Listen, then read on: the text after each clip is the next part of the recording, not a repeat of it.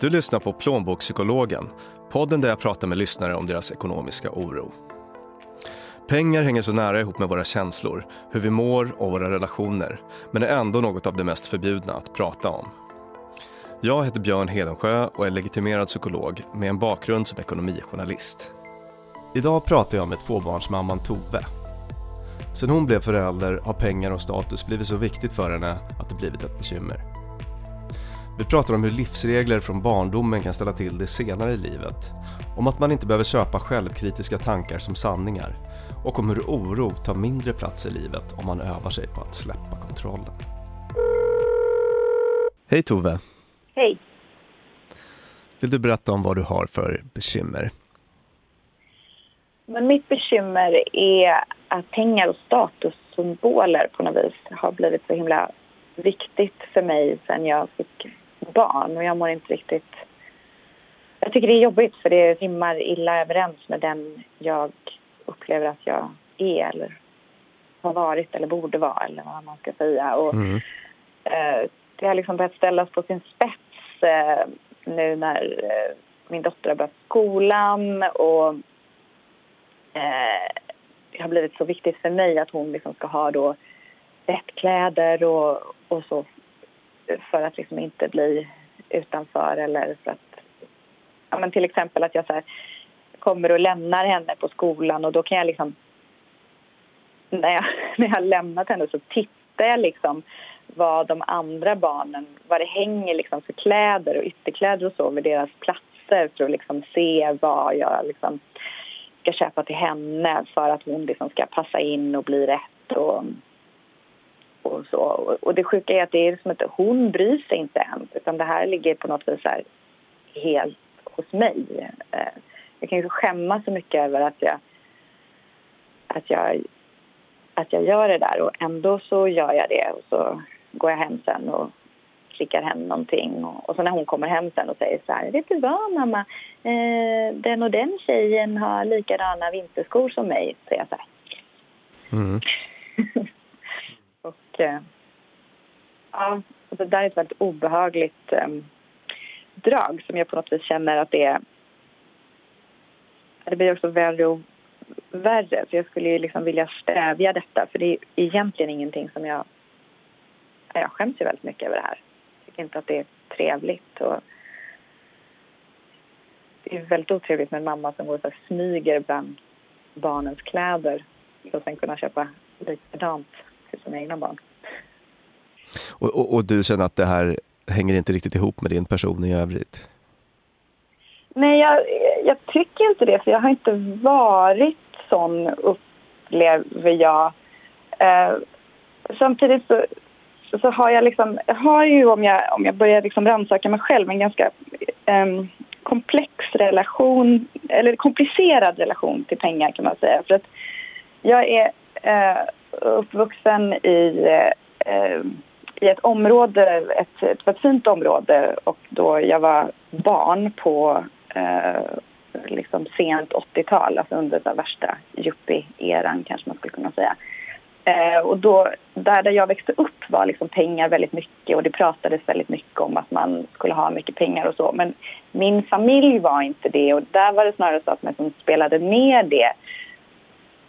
Så jag levde i någon slags bild av att vi och det här är egentligen jättekonstigt, men av att vi så var fattiga, vilket vi inte alls var. Men det var bara det att vi inte hade liksom 18 pooler och 40 hus i Biarritz och eh, Saint-Tropez och Verbier och sådana saker som jag upplevde att folk runt mig hade då. Så jag fick liksom en så himla... Och när man är liten så är ju det man har alltså den skola man går i, det är ju ens enda verklighet. Det är den världen som finns och det är det man kan relatera till. Så jag tänker att jag liksom då fick en väldigt så här, konstig bild av vad som var normalt. För det var ju verkligen inte normalt liksom, att ha så mycket pengar som folk runt mig hade.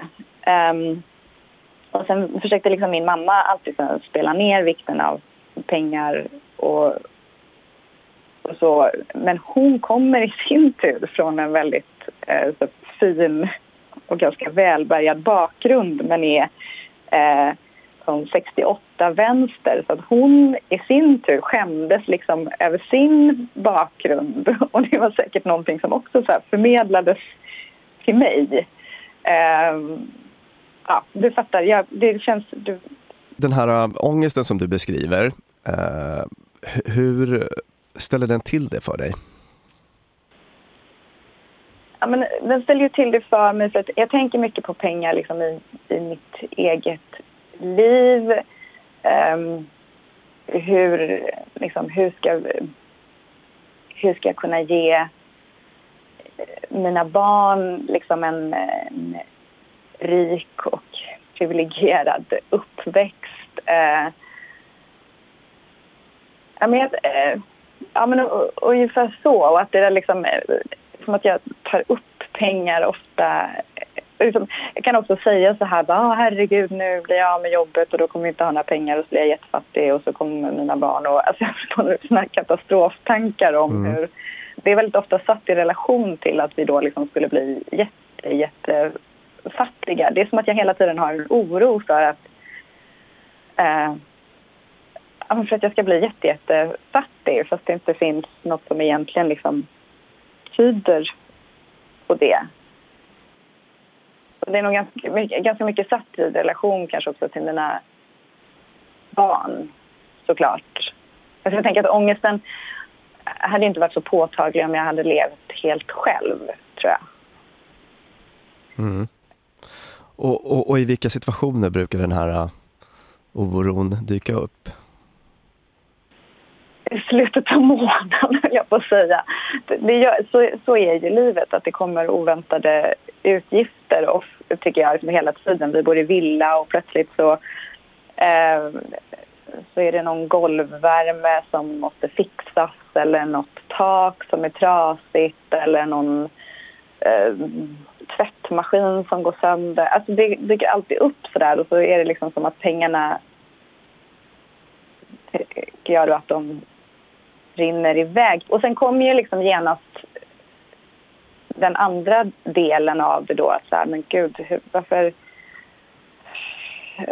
varför är pengar så viktigt? Alltså jag liksom tänker så här, åh det är så viktigt att vi eh, att mm, mina barn liksom ska ha den här då jättetjusiga jackan eller liksom en jacka som kostar massa pengar till exempel. Och så bara, men gud varför är det här viktigt för mig? Ja men då vill jag inte att de ska vara utanför i skolan men det finns inget som tyder på att de skulle vara utanför i skolan. De växte inte upp liksom, i den miljö som jag själv växte upp i. Och, eh, och så skäms jag liksom för att jag tycker att det här är viktigt för att det är ett osympatiskt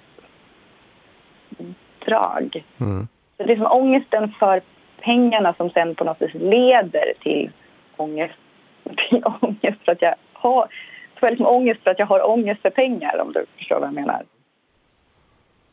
Uh, det, det, låter nästan som att det är en slags uh, skam. Ja, verkligen.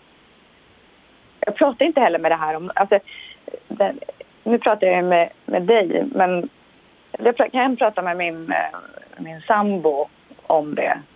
han skrattar ju bara och tycker att jag är så tramsig. Han, han har själv liksom inte den ångesten riktigt. Mm. Eh, men annars jag kan liksom knappt säga det till min mamma som jag ändå pratar så här med mycket. Eh, liksom. Väl också för att hon inte tycker att man ska bry sig så mycket om pengar och så. Men jag skulle liksom inte... Det är ingenting som jag delar med mina kompisar. Jag skäms liksom så mycket. Eh, att jag inte... Att jag inte heller delar det med mina kompisar gud, man ska ju liksom, det är ju, du vet, man ska ju värdera, man ska uppskatta eh, kärlek är det viktigaste. Det viktigaste är att så här, jag mår bra, att mina barn är lyckliga, att vi får vara friska. Det är fan inte viktigt att ha en så här fin eh, eh jävla lampa eller, eh, ja, inte vet jag fram, tramsiga, ytliga saker. Och ändå, ändå kan jag liksom sitta så här på någon kväll och bara oh, jag måste ha råd med de där speciella sortens utemöbler eller något. kan du berätta om någon, någon situation, eh, specifik situation, eh, kanske nyligen, där du upplevde den här känslan väldigt starkt? Ja, men, jag, vet, jag, vet, jag kan i alla fall berätta om en situation som, som gjorde liksom det här påtagligt för mig. Och det var, eh, min dotter hade sin så här, bästa kompis hemma och satt och tittade på någon film. Eh, och på den filmen så pratade de om, eh, om att någon var rik. Liksom. Och då säger hennes kompis så här bara, de är sex liksom, och de är ju små. Eh, och hon bara, vi är rika. Eh, ni är väl också rika? Och tittar liksom på mig. Och då, det här begreppet rik är liksom så laddat för mig så jag blir helt ställd. Så jag vet liksom inte vad jag ska svara. Jag kan inte hantera det här på ett så vettigt sätt. Så jag bara vräker ur mig något jättekonstigt om att så här, ja, i Sverige är väl alla rika egentligen. Och så, min sambo bara tittar på mig. Han bara, det där är inte helt sant. Väl? Mm. Och jag bara, nej, eh, men rikedom är ju också att ha kärlek och så börjar liksom babbla om sådana där saker. Och, då, och så, min dotter och hennes kompis bara tittar på mig som att jag är så världens konstigaste människa för att jag inte så kan hantera och uppenbarligen och så prata om pengar. Jag vet inte vet hur jag ska förhålla mig. Och, och, om vi stannar i den situationen, vad, vad är det du känner då? Ja, men då känner jag ju att... Eh, men jag tycker... Eh, så här, vill inte förmedla till min dotter att det är viktigt att vara rik eller att det är någonting som man liksom ska så här, gå runt och säga att man är och skryta om. Eh, samtidigt så vill jag ju absolut inte heller förmedla till henne att vi skulle ha det dåligt på något vis eller att eh, vi skulle ha det sämre än någon annan i hennes om eh, ja, men, henne runt sig. Jag tror att det är den där komplexheten. Mm. Eh, och det går ju såklart att säga något vettigt eh, där man förmedlar båda de sakerna men, men uppenbarligen så lyckades inte jag göra det i det läget. Varför känns det viktigt för dig att, att uh att säga det här till din, till din dotter? Eller så att hon hör det? Eh, ja, men den är, alltså det här att pengar inte ska vara viktigt, det är ju någonstans det som ändå, som jag pratar om, som är så grunden i min uppfostran och som jag upplever är mina värderingar. Att man inte ska värdesätta sånt. Och särskilt när man är liten. Liksom. Jag tyckte att det var ganska obehagligt när jag tänker tillbaka på min min egen barndom liksom, där det pratades så otroligt mycket om, om pengar och så. Det, det är ju inte trevligt ju. Men, men och så, samtidigt då så, så sitter det liksom ganska djupt i mig det här att eh, att jag då upplevde eh, som liten att vi liksom var fattiga och hade det så här sämre ställt än, än de runt mig. Så jag vill verkligen inte att hon ska känna så. Mm. Om den här kompisen till din dotter är rik men inte ni, helt hypotetiskt, vad skulle det säga om, om dig?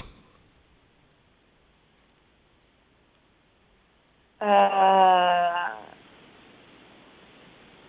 att jag skulle vara en uh, en sämre mamma då än hennes mamma.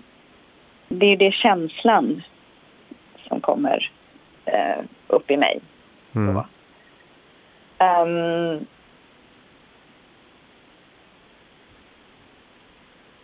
att jag liksom inte kan erbjuda mitt barn det. Att hon då kommer få liksom lite sämre och inte kommer kunna liksom vara, på samma, vara med på samma villkor som de andra i skolan. Eh, tänker jag då. Ja, men lite kanske som jag den där känslan som jag ändå hade som liten. Eh, att, att de andra liksom hade det lite bättre och kunde få lite mer saker och göra lite roligare saker. Och, så. Eh, ja, sen kommer den andra delen av mig då, så här, det är ju inte viktigt liksom. det, det vet ju jag också. Eh, det, det, är liksom inte pengar som avgör om min dotter har en, en bra uppväxt eller inte. Jag vet ju det innerst inne. Eh, det handlar ju om kärlek och närvaro från föräldrar i mycket större utsträckning. Mm. Det är som att det en... Det tycker jag ju, men, men det jag sa först det är liksom en sån konstig känsla som kommer i mig. Mm som man också kan uppleva som en slags sanning. Mm. Ja, den är ju det då på något vis. Det, men när jag får liksom stanna upp och reflektera eh, så vet jag ju att pengar inte är det som är avgörande om man har ett lyckligt liv. Mm. Och så säger den resonerande rösten till dig. Men om vi uppehåller oss lite grann vid den här orosrösten. Mm. Uh, vad, vad, vad är det värsta som kan hända om, eh, om du inte kan erbjuda dina barn allt det där? Jag är ju nog rädd att, att de ska bli retade. Alltså att de ska bli utanför. Att de liksom ska... För på något vis så var det så att det var så... Det här ju en annan skam då. Det var ju, i, I min uppväxt så var det liksom så skamligt att vara... Det fulaste man kunde vara var ju att vara fattig eftersom det då var liksom 80-tal och så. Och så behöver det inte vara, men jag är som rädd att min dotter, eh, eller min, båda mina barn, men det är primärt min dotter för hon är äldre. Att, ja, att hon ska bli utanför, att hon ska bli betraktad som fattig och då inte få vara med. Liksom. Eller de tycker att hon är dålig då. Det är som det tror jag, som är känslan. Och får den här känslan dig att, att, att göra något eller avstå från något som du hade gjort om du inte hade den här oron? Inte i själva liksom stunden där, eh, men på ett, på ett större plan så, så handlar det ju då om att att det begränsar mig kanske i vad, vad jag tänker att så här, vad, vad kan jag ha för jobb eller vad ska jag göra med mitt liv? Att, att det då är definierande att jag måste göra något för mitt liv som gör att jag kan trygga eh, liksom ett ekonomiskt välstånd för mina barn. Mm. Mm. Och, och, och den här oron då för, för hur barnen passar in och så. Mm. Um, gör att, att, att du uh, agerar på något särskilt sätt gentemot dem? Um, jag köper ju väldigt fina kläder till dem. um, ju. Mm. är liksom noga med det fast de inte bryr sig så tycker liksom jag att det är viktigt att eh, att det ska sen, ja, usch, jag tycker det här är så jobbigt att säga. Det här är hemskt. Och vad förmedlar det här liksom till mina barn? Usch. det är det här som är så fruktansvärt dubbelt. Jag vill ju inte att, att mina barn ska bry sig om såna här saker. Jag tycker att det vore det absolut skönaste om de bara var så här, fuck it, det bryr inte jag mig om. Liksom. Jag önskar ju att de blir mycket coolare än vad jag är. Det är de ju såklart. Men uh, jag kan ju liksom se det här draget hos andra föräldrar och då ändå tycka att det är osympatiskt ju, faktiskt och bara hoppas att jag inte är riktigt lika så att jag jag tänker så här, gud jag hoppas att jag inte bryr mig lika mycket om vad andra tycker om, om mig som, som den där mamman gör då till exempel. Fast det kanske jag gör. Uh, jag kan liksom också beundra det hos min egen mamma som liten. Att, det, att hon ändå var så här. Hon, om jag kom hem och var så här, men jag vill ha en sån. Alla har en sån, typ. Får en sån. Och hon bara, jag bryr mig inte om vad alla andra har. Sa hon då. Liksom. Eh. och, och det finns ju någonting så himla coolt i det. Och, Ja, nej, gud, nu när jag sitter och pratar om det här så får jag sån otrolig ångest över att jag gör något jätteskadligt för mina barn. Kan, kan man vara en förälder som, som bryr sig eh, utan att, att eh, eh, förse sina barn med, med, med, med statuskläder? Eh, hur skulle du tänka uh, om, om en kompis uh, gjorde så? Ja, men verkligen. Det är, ju, det är ju den jag egentligen tänker att jag skulle vilja vara. Eller det är så dubbelt det här liksom. Alltså, när jag tänker på mig själv så här, den bästa föräldern är ju såklart den som inte förser sina barn med statuskläder och tänker att sånt inte spelar någon roll. Mm. Uh, det är egentligen så som jag beter mig som jag ju tycker är förkastligt. Jag hör ju, jag är så, det är så dubbelt, det här går inte ihop. Det finns ingen logik i mitt sätt att tänka. Uppenbarligen så är det också så att eftersom jag har de här båda sidorna så himla starkt så kan jag ju inte göra rätt för det är alltid någon av sidorna som tycka att jag är fel liksom. Men eftersom jag då tänker också så här, men om jag inte förser mina barn med de här grejerna så att de passar in så kommer de att bli retade. Eh, men jag tänker på något vis att jag vill att så här, de ska bara ha de här sakerna och att det är helt naturligt för dem. Eh, att de bara inte, de bryr sig inte om det. Eh, men ingen ska heller kunna säga så här, gud vad,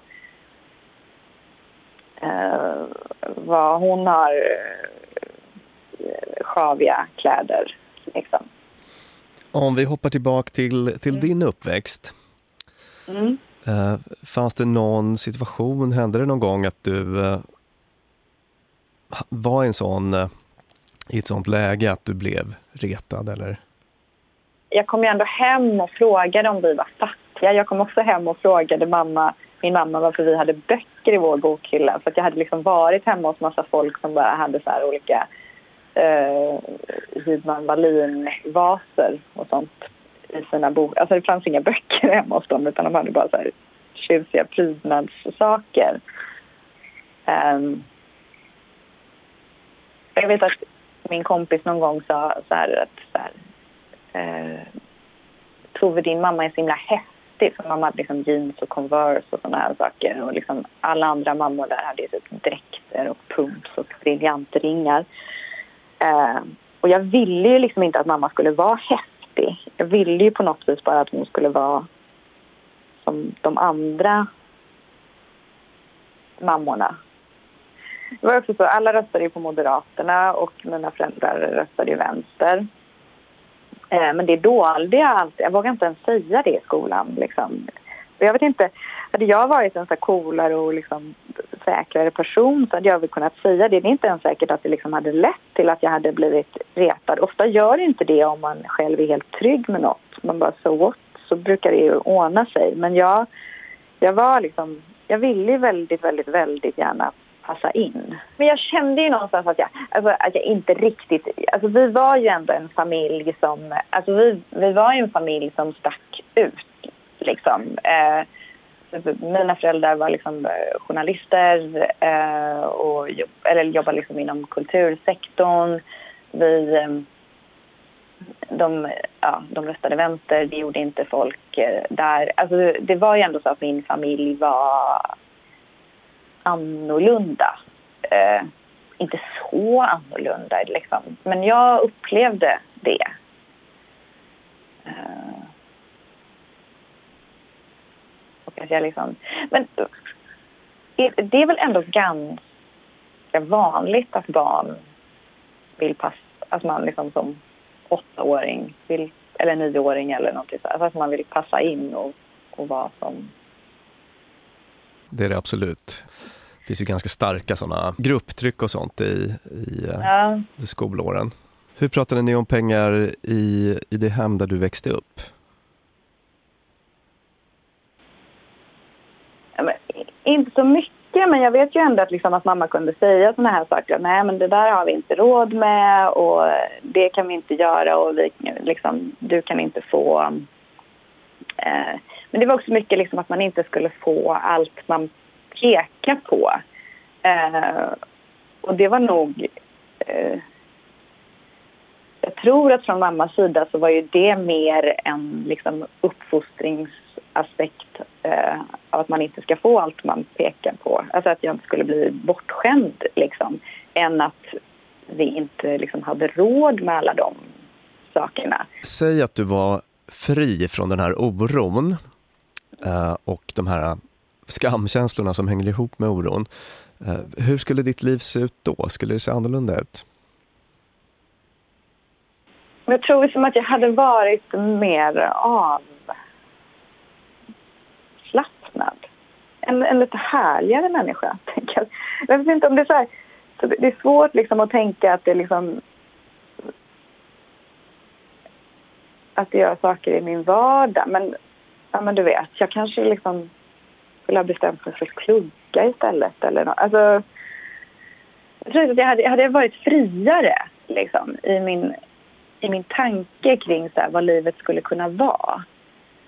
Nu känns det som att man är så himla mycket inne i att så här, men jag måste ju ha ett, eh, ett bra jobb där jag tjänar mycket pengar eh, eller tjänar okej med pengar. Liksom. Att jag aldrig skulle liksom våga så här, säga upp mig på vinst och förlust, liksom, vilket jag kanske borde göra. Liksom, och testa något helt annat. Och, också om jag tänker på så här andra jobbmöjligheter, alltså vad jag skulle kunna göra istället för det jobb jag har, så är det så himla styrt av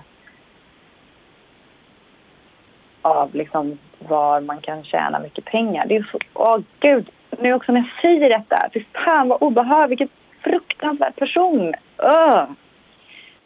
Förlåt, men alltså, ångest när jag säger det. Nu, nu låter det som att du äh, du, slår på dig själv och, och Ja. eh, händer, det, händer det ofta?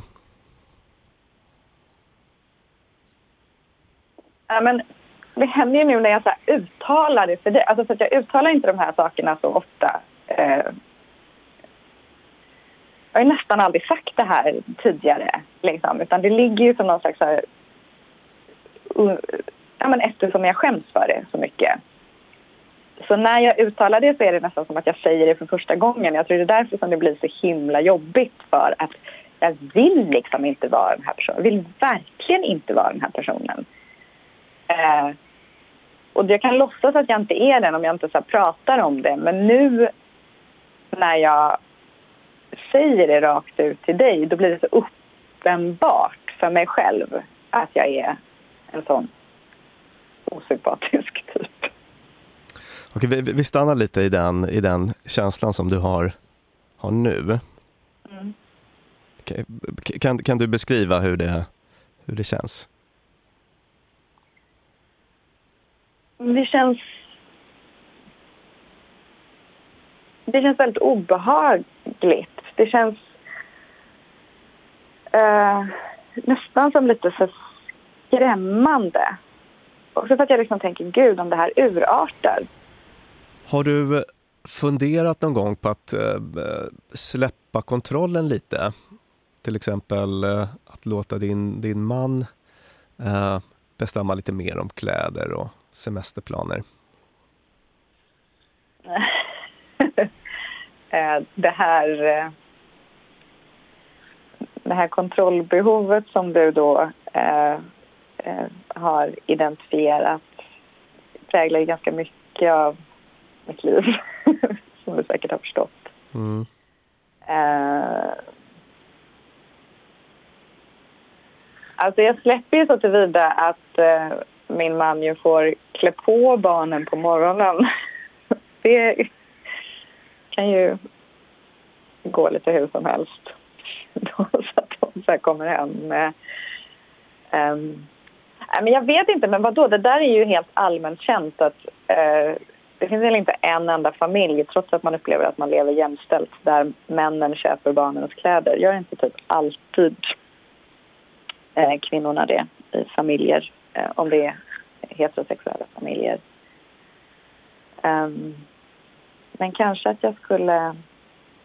Vad tänker du skulle hända om, eh, säg att din man fick ansvar under, under ett år för att köpa kläder och att bestämma era semesterplaner. Vad tror du skulle hända då? Men semesterplanerna tror jag inte skulle vara några problem, för de gör vi ganska mycket tillsammans. Eh, eller i och för sig, jag är nog lite pådrivande. Vi hade nog inte åkt på så många semestrar om han hade fått bestämma, kom jag på. Um, ja, det hade ju varit intressant i och för sig. Undrar om vi hade gjort det. Och vad, um, vad, vad, tror du hade kunnat hända då, då om det inte hade blivit, blivit så många semestrar eller om, om uh, det kanske inte hade blivit de allra coolaste kläderna så som du tänker på det. Vad, vad tror du hade kunnat hända då? Men jag hade ju jag hade, jag hade blivit arg då. uh, då menar du att jag hade såklart fått lägga undan det om jag, låter, om, jag, om jag överlåter till honom att liksom sköta kläder och semesterplaner så måste jag såklart släppa det där helt och hållet. Liksom. Jag hade nog blivit ganska frustrerad, tror jag. Mm. Eh, det hade varit svårt. Det är inte som att jag inte tror att han skulle klara av det. Fast fasen, alltså jag tror ju också att det, alltså helt utanför det här med liksom att, de, att det ska vara tjusigt och vissa speciella sorter och så, så tänker jag också, du vet så här, de hade ju också fått gå helt så här, utan mössa för att han bara hade glömt att köpa det liksom. Och så bara kommer de hem så här blöta och kalla och så får man något sånt samtal från förskolan bara, ja nej, då hade ju din son shorts på sig fast det är minusgrader. Om vi, om vi går tillbaka till den här katastroftanken om att, att, att om du inte är där och eh, ser till att allt blir rätt så finns det en risk då att, att, att barnen eh, hamnar utanför. I, liksom, I ljuset mm. av den katastroftanken så blir det här väldigt begripligt. Så att ett, ett sätt att liksom bryta det där mönstret kan vara just att faktiskt öva på att släppa kontrollen. Se mm. vad som händer blir det så illa som jag tror? Eh, ofta blir det inte det och om problem uppstår så brukar de gå bättre att hantera än vad man tror ofta. Så att, så att det kan mm. vara ett mm. litet medskick då att, att, att faktiskt öva på att släppa kontrollen. Mm. Det tror jag är bra. Och kanske också vara det där som du sa, att acceptera ens tankar är ett resultat av ens bakgrund, eller ens liv, hela ens liv kanske. Och att det kan vara okej okay så? Mm. Känner du att du fick med dig någonting Tove som du kan använda dig av? Ja, verkligen. Vad fint. Det är också bra, och, bra att sätta ord på allt det här, även om det var lite jobbigt. Det, det, kan vara, det kan vara ett sätt att börja eh, nysta upp ett trassel. Mm. Tusen tack för, eh, för att jag har fått prata med dig Tove. Tack för att jag fick prata med dig. One night to be confused, one night to speed up truth. We had a promise made, four hands and then away, both under influence. We had divine said to know what to say. Mind is a razor Du har lyssnat på Plånbokspsykologen. Jag heter Björn Hedensjö, producent är Gabriella Bode, redigerare är Rickard Pettersson.